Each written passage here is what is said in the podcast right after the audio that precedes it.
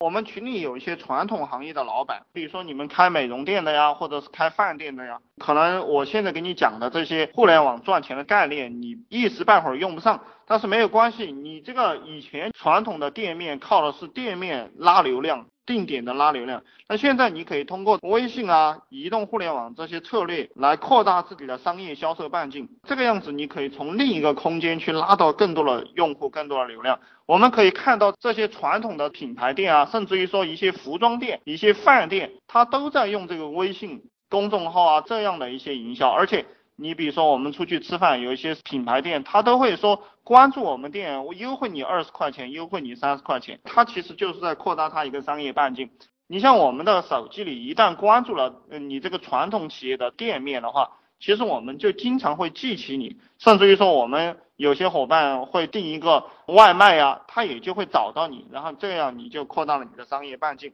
我们做生意，特别是我们做互联网的生意，我们就两个方向去发力。第一个方向肯定是你的产品质量，你有一个策划的团队，有一个做服务、做内容的团队，可能三五个人就行了吧。然后我们通过互联网营销人员、推广人员去放大你的这个互联网产品的这样一个服务和它的质量。我们互联网的这样一个模式，它是在干什么？它是在重构传统行业的服务模式，重构传统行业的这个创新，或者说提升它的服务的质量。其实你用互联网的这样一个工具，我们一直在讲互联网思维，因为很多人他不能理解，呃，互联网的思维，你其实已经把传统行业以前的这样一个经商模式完全改变了。我们以前我们做线下的培训，我们要约人。这个约人过来是非常困难的，你你打电话就包括我在上海，你要把他约到一个教室里来，然后要固定一个时间，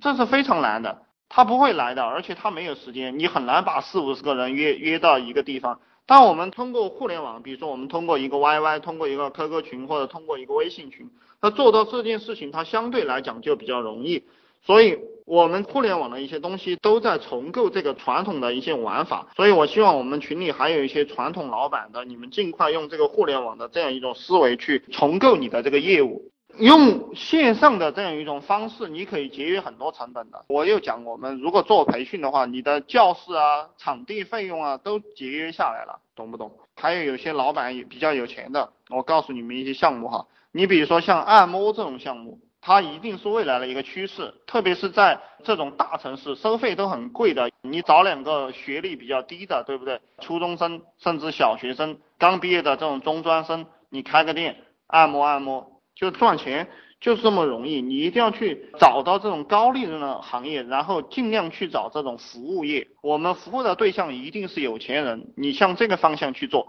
不要一提到创业就去开饭店。我们中国人因为。都觉得那个东西会做嘛，然后一提到创业就去做那种利润非常薄，然后大家都看得到的东西，不要去做这种东西。现在我们中国这个市场在互联网上的，包括移动端的，大概有八亿多人哈，所以其实你们去选择任何一个行业都能做大做强，用户的基数非常大，所以我们去做这个项目的时候，我们要选择一个非常细的这样一个分支，非常具体的一个点，不要去乱引流。虽然以前我在告诉大家去引这种泛流量，但现在我不建议大家去引这个泛流量，我们就引精准流量。你能把任何一个小分支的精准流量吃透，你成为一个亿万富翁，它都会变得很容易。你去引这个泛流量，其实又累又没有效果，要进行精准打击。其实你看，美国现在它的这个经济模式，包括它的军事模式啊，都是后台有一个很强大的系统。你比如说，他去抓本拉登，他也就只派了几十个人而已，